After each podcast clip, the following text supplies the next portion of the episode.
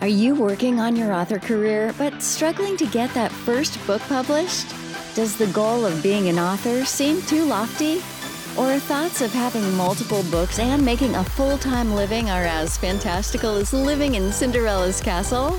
Welcome to Discovered Wordsmiths, a podcast where aspiring authors can be heard. Join Steven Schneider as he finds and talks to authors you may not know, but authors that have gotten their foot on the author career path. Hear what they've done to get there and where they want to go now. Settle back. It's time for a bit of inspiration and advice. Come listen to today's Discovered Wordsmith. Brought to you by Mind Architecture. Building worlds for your mind. Today on Discovered Wordsmiths, I have Ashley to welcome. Ashley, how are you doing? I'm good. How are you? I'm doing good. Before we get started, we're going to talk about your book, Heart of Skulls. Before we do that, tell us a little bit about yourself, where you live, what you like to do, and some things, hobbies, and stuff outside of writing. Oh, okay. So I originally grew up in Georgia, but I live in Colorado now. I ended up moving out here for college and never went back. I don't Got think it? I ever leave the mountains. So, do you ski now? I snowboard, so I'm oh, like nice. a cooler person. Okay, cool. Got it. yeah, so I do snowboard when I'm not writing. I love reading. Uh, I have little coffee reading dates with my friends. Um, I have a dog that I go hiking with quite often. Yeah, and then I run my own business, so I do that a lot of the time as well. So Nice. pretty busy. Your own business related to writing or something separate? kind of related to writing. I run I book edit. So I run my own book editing business with a couple other editors on my team. You ever argue and yell at yourself about what should or shouldn't be in a, a book? I do when it comes to my own books where I'm like, yeah, this works, this doesn't work. Oh my gosh, I'm a terrible writer. Like the typical stuff. All right. What'd you go to school for when you went to Colorado, if I may ask? Oh, I majored in English with an emphasis in creative writing. So Okay. Do you feel that has helped you with your writing career now? Or is it like it was nice, but not so much? Uh, it was nice, but not so much. It did help with my editing career because I got to critique people in person and kind of fall in love with critiquing content. So Okay. that's what I do now. So I'm a developmental editor who focuses on the content of someone's book and how it flows and all that good stuff. So it helped me with that and got me passionate about critiquing people, but otherwise for writing, definitely not. I would say that they don't really teach you like the writing techniques people should be aware of. Interesting. See, okay. And I ask that my own personal passions. I feel we focus with younger kids in school way too much on spelling and grammar when they have no reference to what that is used for and where. I feel we should work on just having kids tell stories and learn about how to tell a story and what makes a good story. Because once you write a bunch more, the spelling and grammar makes sense and falls into place. And I'm sorry, but the kids that are going to struggle and not get the writing and not get the grammar and just have a hard time with it are not going to be any better by starting earlier and pushing it all through school. But they might become interested in telling stories and want to work at it a little harder, or it might make more sense and be easier. I, I just think Yeah. we should do that more uh, for younger kids. I think that's very true. So, with being a developmental editor, one of the things that I emphasize, two things that I emphasize a lot is the show don't tell technique and then story structure. A lot of people don't know like the story beats and how a story is supposed to evolve. so, that's one thing that I'm always like teaching people. And I'm like, I know that this editorial letter is like 20 pages, but let listen for a second. I promise this will help you. Eh, You know what? I have a really good idea. We should talk about that later. That that how's that for a good idea? I like it. yeah. No, spoiler alert. That is what we are going to talk about later. and I totally agree with you. That we're off, we're jumping off topic. We'll get back to your book. I promise. no, Um, I'm, I'm passionate about this. I can talk about this all day. my my first story, like many, I had no clue. I, and I just started writing, and I, I meandered. It had a plot, had some good stuff, I didn't understand what wasn't good. I didn't know why. That is so. Yeah. Then when I finally sent it to an editor and came back, and it was like you, it literally was 19 pages of red ink of notes and extra Yep. stuff she put in. And I looked at it, and and at first I was like, oh man, I'm horrible, and put it away. Then I said, look, if I want to do this, I didn't go to school, so this is how I'm going to learn. I need to learn what they said. And I ended up understanding and agreeing, and I ripped out literally 35,000 out of 70,000 words from the Oh, book Wow. because I was like, the I totally get it because these are the chapters that I like. Let me just do this because I don't know what else to write, and I'll just throw this in there. But they made no sense. They didn't progress the plot. They didn't help the characters. It was just I'm only at forty thousand words. Let me write something so I get another five thousand, and it and I understood that. Yeah, the and the whole beat thing and all that. This goes back to what I said a minute ago. It took me so long to understand that because I was trying to learn it, but it was much much better when I wrote and then I applied it to what I wrote and I'm like, "Oh, I get it now. I see that." So now it Yeah. comes so again it goes back to my whole thinking, why are we so focused on spelling and grammar for kids? They are never uh, sorry, hate to tell teachers this, hate to inform parents of this. The kids that are in 3rd and 4th grade now are never going to spell their whole life because it's always going to be done for them. They're not going to have to worry about spelling on anything ever. That's just a, going to be a reality. I'm sorry. You I know, would say, okay, we can teach spelling, but grammar is one of those things that even I have to reference like grammar books to make sure I'm using a comma correctly. yes. I've never been able to like grasp how many rules there are when it comes to commas. Like and you can't memorize them all. And when you're being creative, you're thinking of the story, not the comma, and that brings you out of the flow. And, Yeah. and also need to addendum there. When I say they're never going to have to spell blah, blah, I'm not saying we shouldn't teach it to them. I'm just saying it shouldn't be such a major focus. It should be a little more because they need to learn to spell because if they We can't even get close, they do, but you still got to get close. And Yeah. you know, th- there are definite reasons to learn spelling, but I think the focus is so much on spelling and- because we can quantify what they've learned. Whereas when you learn to write a story and it's creative, you can't put numbers on that and quantify it. Because my horror story, everybody may say it sucks except the horror people. They may love it. And so am I might go get an F or an A on it? Depends on my teacher that year. I understand why spelling is focused on. It's just not actually as helpful to the kids later. And, and again, if you write stories and you learn to write, the spelling will come without Yeah. even trying. That's my thought. Yeah, no, I definitely agree with that because that's how I started writing stories when I was 14. As a 14 year old, I don't know how to spell restaurant. That's one of those things where I got close and then autocorrect helped me. And then I was like, okay, like eventually I'll remember how to spell. And I, being a tech guy, loving most of the tech and working with it, I would totally encourage parents, homeschool parents, teachers to make the kids learn using a dictionary. And I know they do, but I come across as everything they're learning g- should go away because tech will do it all, but it's not. I really think kids should learn to use a dictionary. I think they should still go back and learn to use a card catalog so they understand the Dewey Decimal System a little bit. And then they also understand alphabetizing a little bit. Yes. Oh my gosh. So no, I was actually homeschooled up until college my whole life. And my mom literally was like, "No, you're not allowed to use the internet. Here's a thesaurus." And here like we had a literal like collection of thesaurus. And so my mom gave us dictionaries as well and she was like, "Go off. That's it." We would play if we played Scrabble, we had to use the dictionary. We weren't allowed to Google anything. So Nice. like one of those good. things where like you had we had to do that kind of stuff. That, that's pretty cool. Let me ask you this: Y- you, I don't know how much you learned about what public schools were like or what the curriculum was. Do you have any insights onto what your curriculum was like and what was good and bad about it compared to what public school is? And that's a pretty deep, intense question. I understand. That is.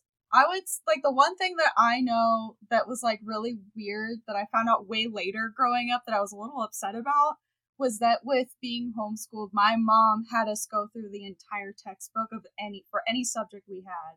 And then I find out later, I'm like, wait, these kids are literally like their teachers pick and choose what they get to learn from the subject every year. And I was like, yeah, here's a textbook that's 2,000 pages or something.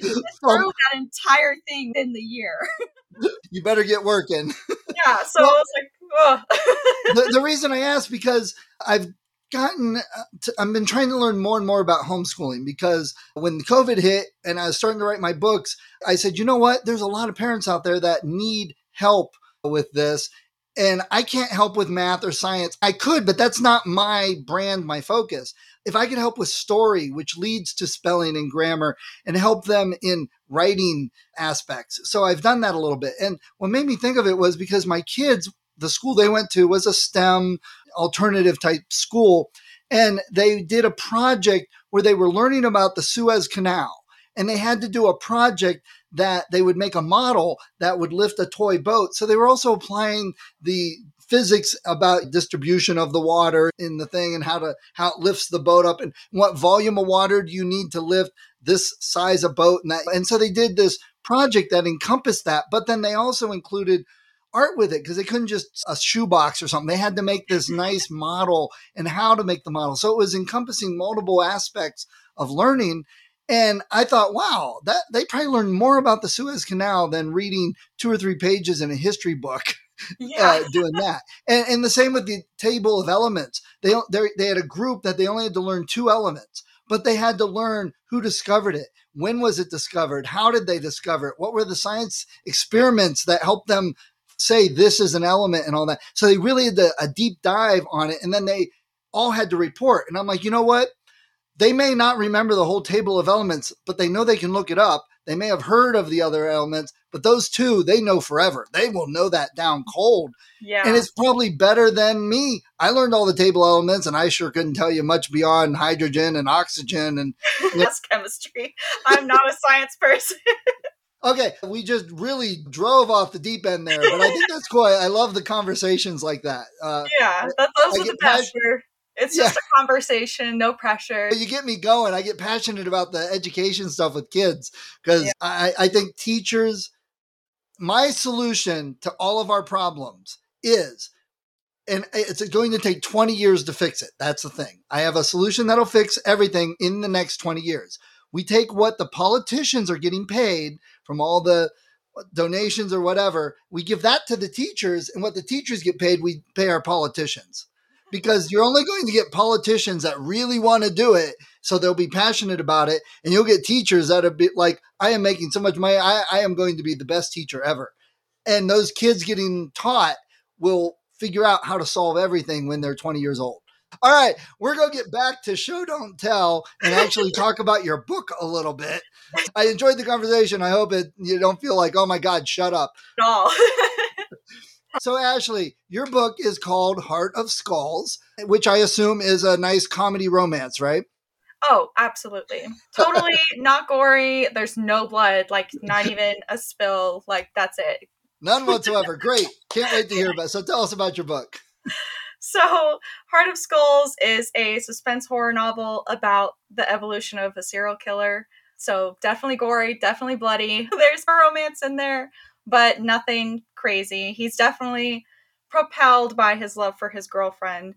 But the reason for that is because I wanted to answer this question that I've always had, like watching documentaries about like Ted Bundy or other murderers that are like maintaining this normal life and then they go home have this have a girlfriend have a wife have children they have this normal seeming life but they're getting away with murder on the side. So i wanted to answer that question of like how are they doing this and have this normal life? Like how can you juggle both of them? So that's how heart of skulls was born. I just played around with a bunch of true crime documentaries tried to answer that question the nature versus nurture kind of deal Nice. Okay. So, what'd you discover? What were the uh, things you may have found out or felt by the end of the project? It was an interesting project. I'd never written horror. The end of the book was something that I had turned in for one of my college classes, and it developed into a bigger thing. But with like nature versus nurture, definitely both is what I discovered with at least my main character, Scott. I think that's a theme for some like actual t- serial killers and true crime and all of that. Uh, I think it's a little bit of both. But with how does a killer maintain a normal life? I uh, just manipulation. It's a whole lot of all right, I'm juggling this and this at the same time and I'm I'm having my cake and eating it too. Like So did you do they always say even the villains make somebody feel some sympathy towards them to understand and really get into the character. Did you do that and how did you do that? I think you feel that in the beginning, but the further you go into Heart of Skulls, the deeper you get into his mind and how he's thinking and rationalizes and this, is what I'm doing and this is why, the crazier he sounds. so I don't think that the sympathy is so much there anymore. At least I tried to kill it off because I didn't want Okay. anyone to sympathize too much with him. Because I'm like, okay, yeah, he had this rough upbringing. It's it, it's explains it, but it doesn't excuse it. Okay. And I ask, so just FYI, I live within about a half hour or so of where Jeffrey Dahmer grew up, his Oh hometown. wow! So just we've never wanted to go visit. It's not a big tourist attraction. Yeah, I would imagine Um, not. At least I hope it's not. I'm sure it might be for some, but so there are two movies you made me think of. One is called Behind the Mask: The Rise of Leslie Vernon. It is like a college documentary of a serial killer, and it Show you should watch it. I think you might enjoy it. yeah, for uh, sure. It's it's not quite poking fun at the whole slasher genre, but it's not like a serious documentary. Obviously, it, it's Okay. it's got an interesting uh, mix in there. I think you'd enjoy it. The other one, and I warn you, you may want to skip this one, but it totally made me think of some. It's called Martyrs, and there is an American remake that kind of sucked.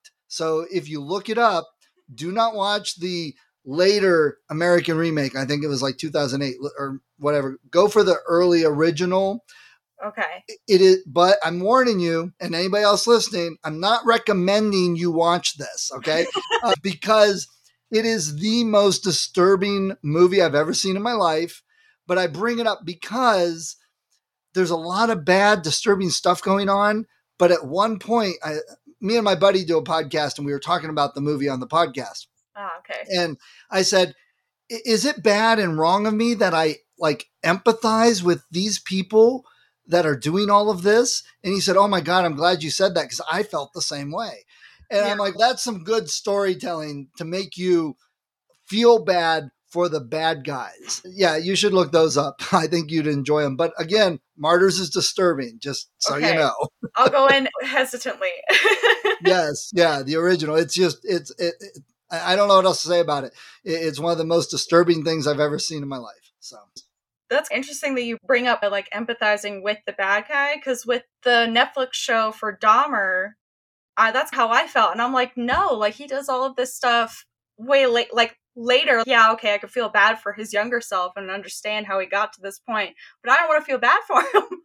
you you you almost feel bad for feeling good uh, or empathizing with them. Yeah, Yes. that's an, that's hard to get across when you're doing something like that. Yeah, but I think Uh, everyone will take like Heart of Skulls a little differently. I've had some reviews come back and they're like, "Oh, I symp- found myself sympathizing with the main character over and over again," and I was like, "Okay, so like this person's a little more like sensitive, got it." I think everyone will take something away, diff- like in a different way, but That's that's great with horror because everybody likes different parts of horror, different genre. Horror is one of the probably broadest genres out there, really, eh, because there's so many things you can do with horror. And when you get something good like that, that you get different people responding to different parts of it, I think you've done a pretty darn good job then. Ooh, okay, then yay. Yay, all right. So, so people are enjoying the book overall. Yes, they, uh, that was surprise. Uh, As an author, you put something out there and you're like, this is going to get terrible reviews. Like you're like preparing yourself for the worst, and then with reviews coming in, I'm like, oh, okay, I didn't do too bad. Nice. Okay, good. And I'm assuming with horror that this is just a standalone, not part of a series. I'm thinking that it's going to be a standalone. If I write something that kind of hints to Heart of Skulls, it's going to be able to stand on its own as well. Because I do have another idea, but we'll see. Okay. Are, are you working on another book now? I'm not because I've been so busy with my editing clients and then promoting Heart of Skulls, and I'm like, okay, I need to take a break. But I do have a writing retreat planned in March, so at that point, I'll have no choice but to write. Okay. All right. Wow, you're that far ahead planned. I, I can barely plan what I'm doing tomorrow. My critique partner and I just had an idea because I'm going to go to Georgia. I'm going to go back home to visit for a little bit. And she was like, okay, we've been talking about doing a writing retreat for like years. Let's just go camping and block out the world, sit down and actually do what we're supposed to be doing. okay, nice. I like that. Yeah. Um, do you have a, a website that people could go to to check out your uh, everything about you? Yeah, so it's ashleyearley.com, but it's my last name is spelled a little weird because we have an extra E in there, but it's A S H L E Y and then E A R L E Y dot com. I don't know how we got the extra E, but it's there. My, my daughter can empathize with you because her name's Megan, but it's M A E G A N, and nobody knows how to spell it. At least Uh, she doesn't accidentally spell early the wrong way because I'll be writing and then I'm like, I add the extra E and I'm like, oops. Hope my editor doesn't- think I'm stupid. Sometimes it just, I'm on autopilot. yeah, uh, no, that's what autocorrect's for.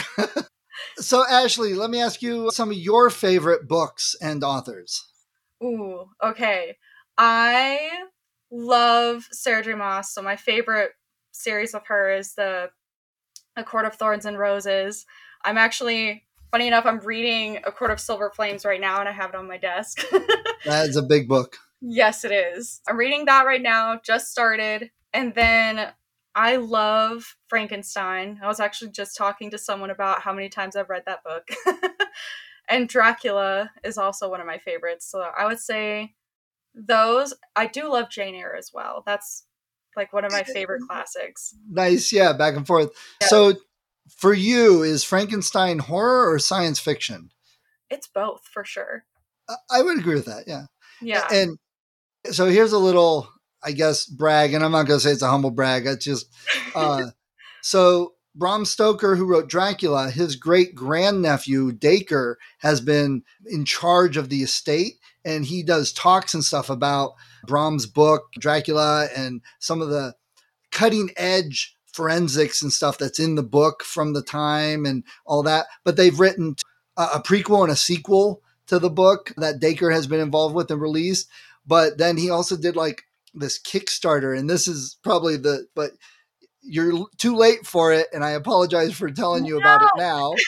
But he found a guy that creates authentic originals, and they did an authentic original of Dracula with the same looking cover. But this guy goes so far as to get the same paper. He sources the same paper and uses it in there, and they got the same cover that looks worn. It looks like it's been for, and I missed the Kickstarter, but I had been talking to Dacre, and somebody was like, "Really, this is taking too long. I want my money back." Which, if that's not how Kickstarter works, yeah. and he said, "Would you be interested in the book if you give him the money?" And he shuts up. So I am getting a copy of the UK original edition, like, and it even has Brom produced. So The yeah, comes because it's in the same like mustard yellow cover, but the guy used, and he even has a dust that he puts in it, so it smells like it's been sitting on a bookshelf for a hundred years. That old dusty smell. Oh gosh. I know. I'm so so sorry. excited for it.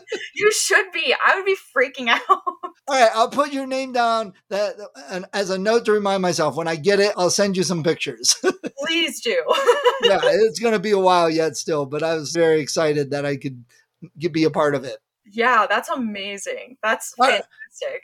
I, I keep going off on tangents. You're great to talk to. We Yeah, I know. I'm such a I'm such a nerd. Like I I just can't help it. Like I literally took a horror and gothic novel class in when I was in college, so I had to read Mary Shelley for that and Dracula. So I've had to read Frankenstein about five times in my in my life, and then Dracula only once, but it was so impactful that I finished the book before anyone else in the class. I was so in it. yeah. Uh, Now, I, I remember reading it and thinking, wow, this is almost a romance with vampires. And it- because, Yeah. It's crazy. And it's so ahead of its time with how provocative it is and how just like inappropriate it is for the times with all of the vampires and everything and how you know we've got the mary sue in there but then we also have all of these other characters that are just acting crazy for their time yeah and very inappropriate and not ladylike so I, I don't know how much history of it you've delved into but with the sequel to it Dacre helped write with JD Barker, and I so happened to know somebody who was friends with JD Barker. So I've been in a couple conferences talking to him and stuff. Not just me, it was a group. And he said when they were researching to write the sequel, they actually went to the same monastery and library and found the same books that Bram had been researching, and he had written notes in the margins. oh and so God. they, and there was like a hundred page first couple chapters that the editor had them completely cut out that got added into the prequel in a way. So yeah, you should look up Dacre Stoker and see if he's doing a talk sometime that you could attend. You'd probably love it. But all these and then things, buy those books now i need those i didn't know about yeah, that i'm on a reading list because of you that happens to me all the time. I'm talking to authors and I'm like, hold on, wait a minute, let me write that down. And Yeah. I'm like, I don't need any more books on my list. I've got a stack. I'm never gonna finish my collection before I die, and I just keep adding more. I'm like, okay, I guess I'll just leave it for my children. I, I'm trying to learn to read faster, but that's not working so well. That was books. Do you have any favorite bookstores that you like to go visit in the area? Bookstores. So in Colorado, we have Tattered Cover, which is like a it's a an indie bookstore. So there's no, it's not a brand or whatever. They have three that I know of where around the area that I live in, and all the bookshelves are different. All of the chairs in there are different, and the atmosphere is just so homey, and it literally smells like books. So they have old ones in there too. So I'll go there and I'll just tootle around and do whatever and sit down in one of their chairs and read for I don't even know how long. So that's Nice. one of my favorite places to go to. Nice. Okay. A- And, FYI, Kevin J. Anderson, sci-fi writer, he lives in Colorado. Oh, okay. So But funny enough, I know my parents had a neighbor who was writing like thriller books, but I never got the chance to meet him before he moved. Nice. Okay. So we want to talk a little bit about show don't tell, do some author stuff. But one last thing for anyone listening that likes horror, which I love getting horror authors on. I don't get it very often, and I end up talking about all sorts of stuff because it's my favorite genre, movies and books. But if somebody's listening and they're like, that doesn't sound too bad, if they were walking down the street and ran into you and they said, Hey, I heard you wrote a book. Why should I get your book and read it? What would you tell them? That's a good question. I would say that if you were someone that was, even if you didn't read or watch true crime, I should say, it's more than just about the serial killer. It's about the relationship that the main character has with Natalie as well. So that's why I say that there's a romance, and that's what propels him to do what he does, because Scott does end up killing women that look similar to his girlfriend because he doesn't want to kill her, but he does.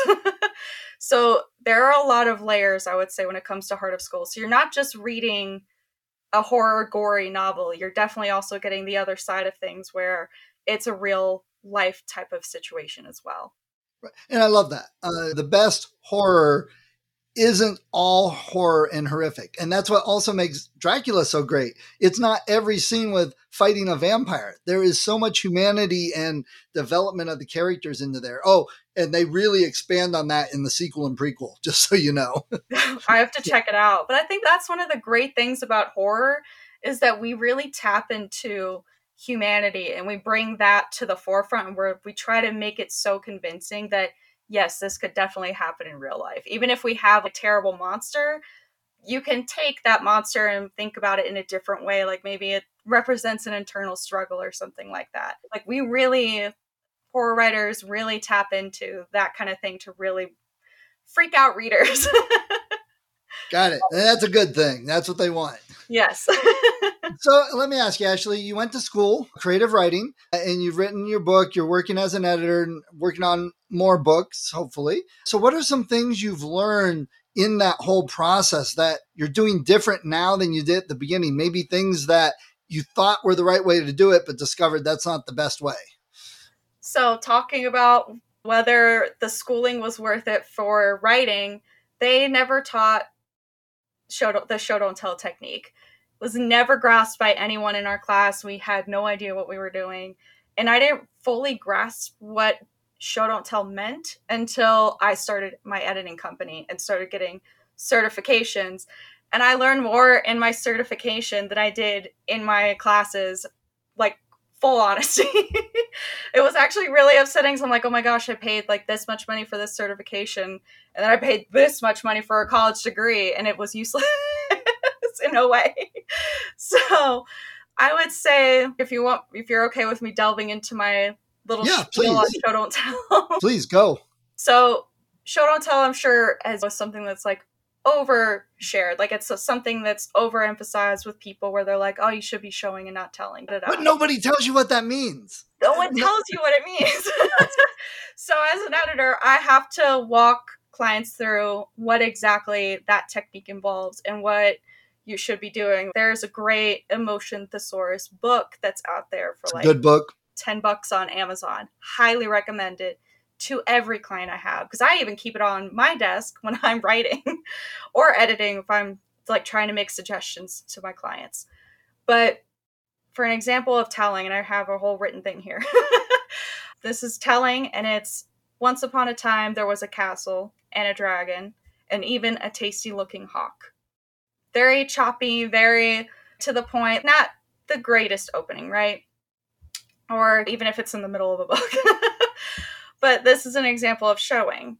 Smoke blew from the dragon's nostrils, talons digging into the stone as it scaled down the side of the castle. With the beast's mouth agape, it extended its neck to engulf the tasty hawk. We're usually showing without even realizing it most of the time when we're going into more descriptive detail about what's happening on the page. It's more immersive for readers in that way than if you were saying once upon a time I listed out a bunch of things. You really want to grasp readers' attention and make them stay hooked to the page. But there are instances where telling is okay, and that's where people come in and say, "Oh, it's overdone." No, while you shouldn't say he was angry, you should show it in a different way.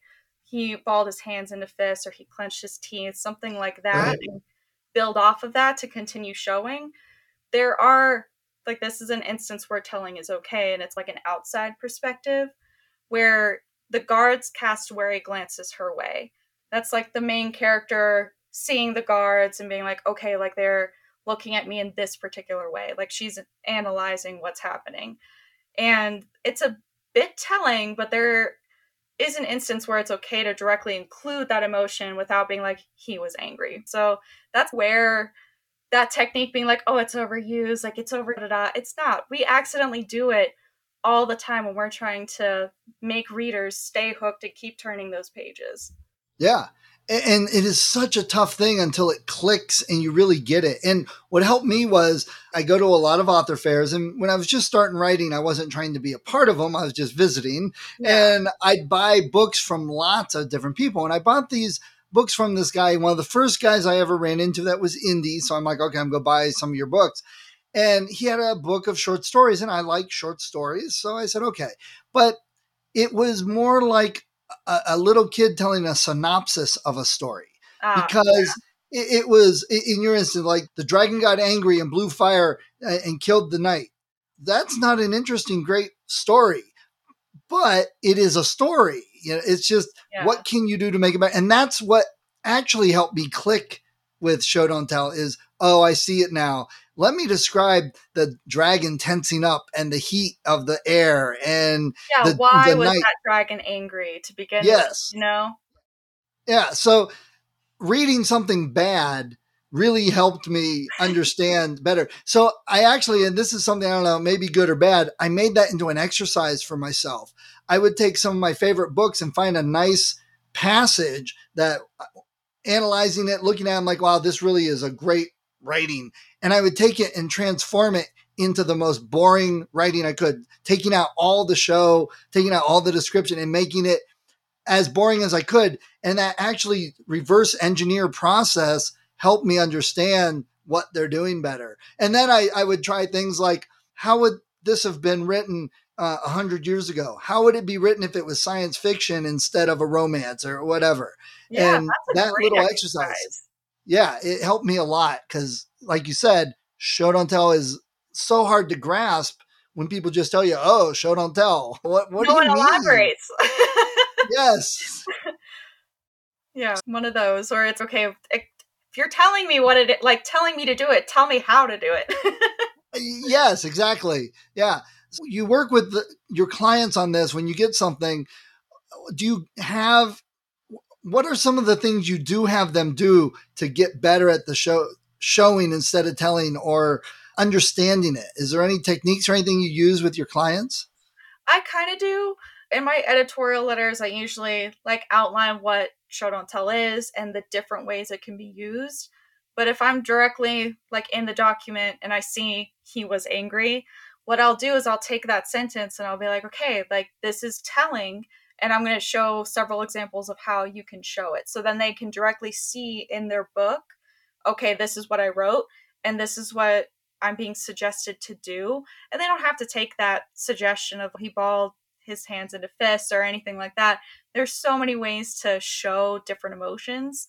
It's just to, to help them grasp how they can do it and how they can implement it to their main character or a side character that they're trying to put focus on and stuff like that. So that's where I am like, okay, directly in there showing them how they can do it. Nice. So they get a, a, real life example of their own writing, which goes back to what I said would help be better for kids yes. learning. You know? See it all tied together. yeah, exactly. One of the other things I discovered along with Show Don't Tell that fits very well. So Stephen King says, rip out all the adverbs. Adverbs pave the way to hell or something like that. That I type of love thing. that quote. I also tell all my clients that one. yeah. So what I realized thinking of that and reading King was a lot of his show don't tell is because he's trying to get that same adverb without saying the adverb. So a lot of his description, a lot of his emotion and, te- and what's going on in a scene is because he doesn't want to say tiredly or shallowly or something like that. Yeah, And- like their shoulders were drooping and they just looked a little sad. Their eye they could barely keep their eyes open. There's so many ways. I love it.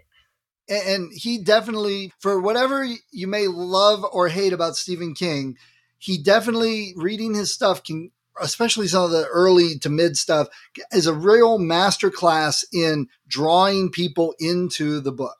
And that's supportive of what we've talking about. If you don't know how to spell and you don't know grammar, we can fix that. We can help you. You can get better. But if you can't draw people into your story, the rest of it's irrelevant. They Yeah. gotta really feel a part of your story to enjoy it in, in some way. Because Lee Child with Jack Reacher does not draw me into it the same way Stephen King does. I don't feel a part of the world so much as I'm like interested and just engaged with, oh my gosh, what's happening next? Yeah. Totally different styles. Yeah, that's that's what I try to emphasize. I'm like, okay, what are you looking to get out of readers? What is your goal? What do you want them to feel? What do you want them to take away from your story? That's such a big thing that you need to think about that not a lot of us really sit down and think about when we're writing a story. It's usually like what comes later. We got to actually sit with it and think about it. Right. that's where I come in and I'm like, okay, you should start thinking about this, how to market and get your book out there, get it seen, get people interested. And then what's the first thing that people judge when they go to into a bookstore? The book cover. Second thing, the synopsis. But they're going to open up to that first page, read the first line, the first paragraph, maybe even the first chapter before they decide whether or not they're going to buy it. Yeah. And if they're not engaged, which that's a whole nother discussion because I personally have not enjoyed critique groups, especially as I've written a few things myself, because critique groups don't seem to help me get better. And most people get so focused on that first chapter that, yeah, you may draw somebody in, but then you get a bad review because the rest of it sucked. There wasn't enough. And critique groups, uh, you'll appreciate this. So, the one critique group I go to, there are two gentlemen who are very alpha dominant in the group, and they are thriller writers, both of them. Some new guy got up there and he's writing a horror story. And it was several pages before you understood that this main character that we had been following around was actually a ghost. and you didn't get that at first. And they said, oh, that should be like in the first paragraph, first page. You need that. And I said, you guys do not understand horror whatsoever. I said, that will totally destroy the mood of the horror book. That will make no horror readers want to read. And they argued with me. And I'm like, twist. It's a great twist to reveal later on. And then that's like that moment where it goes, Ah, okay, I want to find out why this person is a ghost. How did they get here? What are they right. doing here? There's so many questions to answer. Yeah, and I argued with them. I'm like, it is not a thriller story. Horrors have a different arc, and and I that's important. I think for people to understand that you need to understand your genre and what makes it great. You wouldn't have a romance that where they don't kiss, but I can name a lot of thriller books where nobody kisses. So if the romance writers are reading a thriller, they're like, where's the kissing? Yeah. One of my favorite things that I found while I was writing Heart of Skulls was I found a beat sheet, like the Save the Cat beat sheet dedicated to horror. And I that helped me out so much, even though it was like more dedicated for like a, a horror story with a monster you can still take that and switch the monster with an internal struggle and right. it still has the same beats it still follows the same flow it's it's just it was so great and it was so useful. I actually I think I posted that to my blog somewhere. So if anyone's listening and want to go check that out, it's somewhere on my website. Got it. We'll put a link up to your website. Um, and I would argue with that. Uh, uh, the the save the cat is another thing I didn't quite understand. The hero's journey I didn't quite understand. KM Weiland does a, a lot of podcast and writing and her is just a little different similar to both of those but I said, okay, everyone says I got to use Hero's Journey or Save the Cat and it'll be a good book. I'm trying to like cram all these scenes into this structure, but I'm not understanding the structure. So again, once I'd written a little more, I started to see it and I, without even realizing it, I wrote something. I'm like, ah, that doesn't fit there. I need to move it. And this is better here. And I'm like, oh, now I get it. There's Save yeah. the Cat right there. And I didn't even realize it. Yeah. But you got to get some writing under you. Yeah, and not just even using Save the Cat, using similar resources where it's okay. You some people just need like that different explanation of even if they read Save the Cat, maybe it doesn't click, but they read the same thing from someone else that explains it a little differently. Right. And that's what makes it click. Like you need multiple resources for those types of things before it's like you have your aha moment. Eh, yeah, absolutely agree. And doing it hands on. Cam Weiland has that whole database of the the movies and books, and it says here's the pinch point in the first conflict and all that. I went and read tons of those, and I'm like, okay, now I still don't get it. Yeah, when I actually took a movie I had watched and tried to apply the beats to it, then I had to do it myself. I had to have enough knowledge to know what the end result was supposed to be, but I had to sit down and do it myself. And going back to the show, don't tell that's it, you got to do it yourself. You can read all the books you want. You, I've read Stephen King's book a hundred times, and all these other articles and podcasts and everything else on Show Don't Tell. But until I was able to look at my writing and say, yeah, I can expand that and get the reader more drawn into it, is yeah. when I understood it. Yeah, that's that's it's like a hands-on kind of deal. You can read as many craft books as you want. You have to have that sit down moment with your own writing and be like, okay, how can I make this better? You have to be able to admit that to yourself before right, yeah. you keep going. Yeah, and, and too many writers uh, yeah, that have been doing it maybe a couple weeks, a couple months, they want to know what craft book should I read? What more book? I've got these 50 of them. And what more should I get? And how do we publish and how do we do this? And I know I'm not super experienced, but I'm like, what are you writing? I've been working on the same thing for five years. Oh no, you need to go write like 10 other things before you even worry about reading a craft book, before you worry about the publishing. And unfortunately, I don't have enough chutzpah to say I really know what I'm talking about, but that's what I've discovered for myself that I try and pass on. No, I uh, agree. Like I'm very selective with the books that I recommend my clients where I'm like, okay, here's a list of three. When you read these and you feel a little confused, I'll have more for you. Come back. yeah, take it slow. you're way better off to just sit down and write another short story, to write another book and, and put it aside than worrying about editing it once again and revising it once again and reading another craft book. You know, I've seen people at these critique groups that read a craft book and then they bring their stuff back and it's, you didn't apply anything you read. Yeah, it's great that you read it, but th- that means you have to like to apply it. And yeah, I, I'm guilty, just like a lot of people. It's, oh, hey, I got 300 books on my shelf. But I'd Story be, Genius right here on my desk. I have yes, I've got that one. this is this is one I usually recommend to people. Story Genius by Lisa Cron because it's one of those where you worry about it when you're done with that draft and then you go in and try to apply the things that are in this book. But it's not yeah. like something you worry about while you're writing.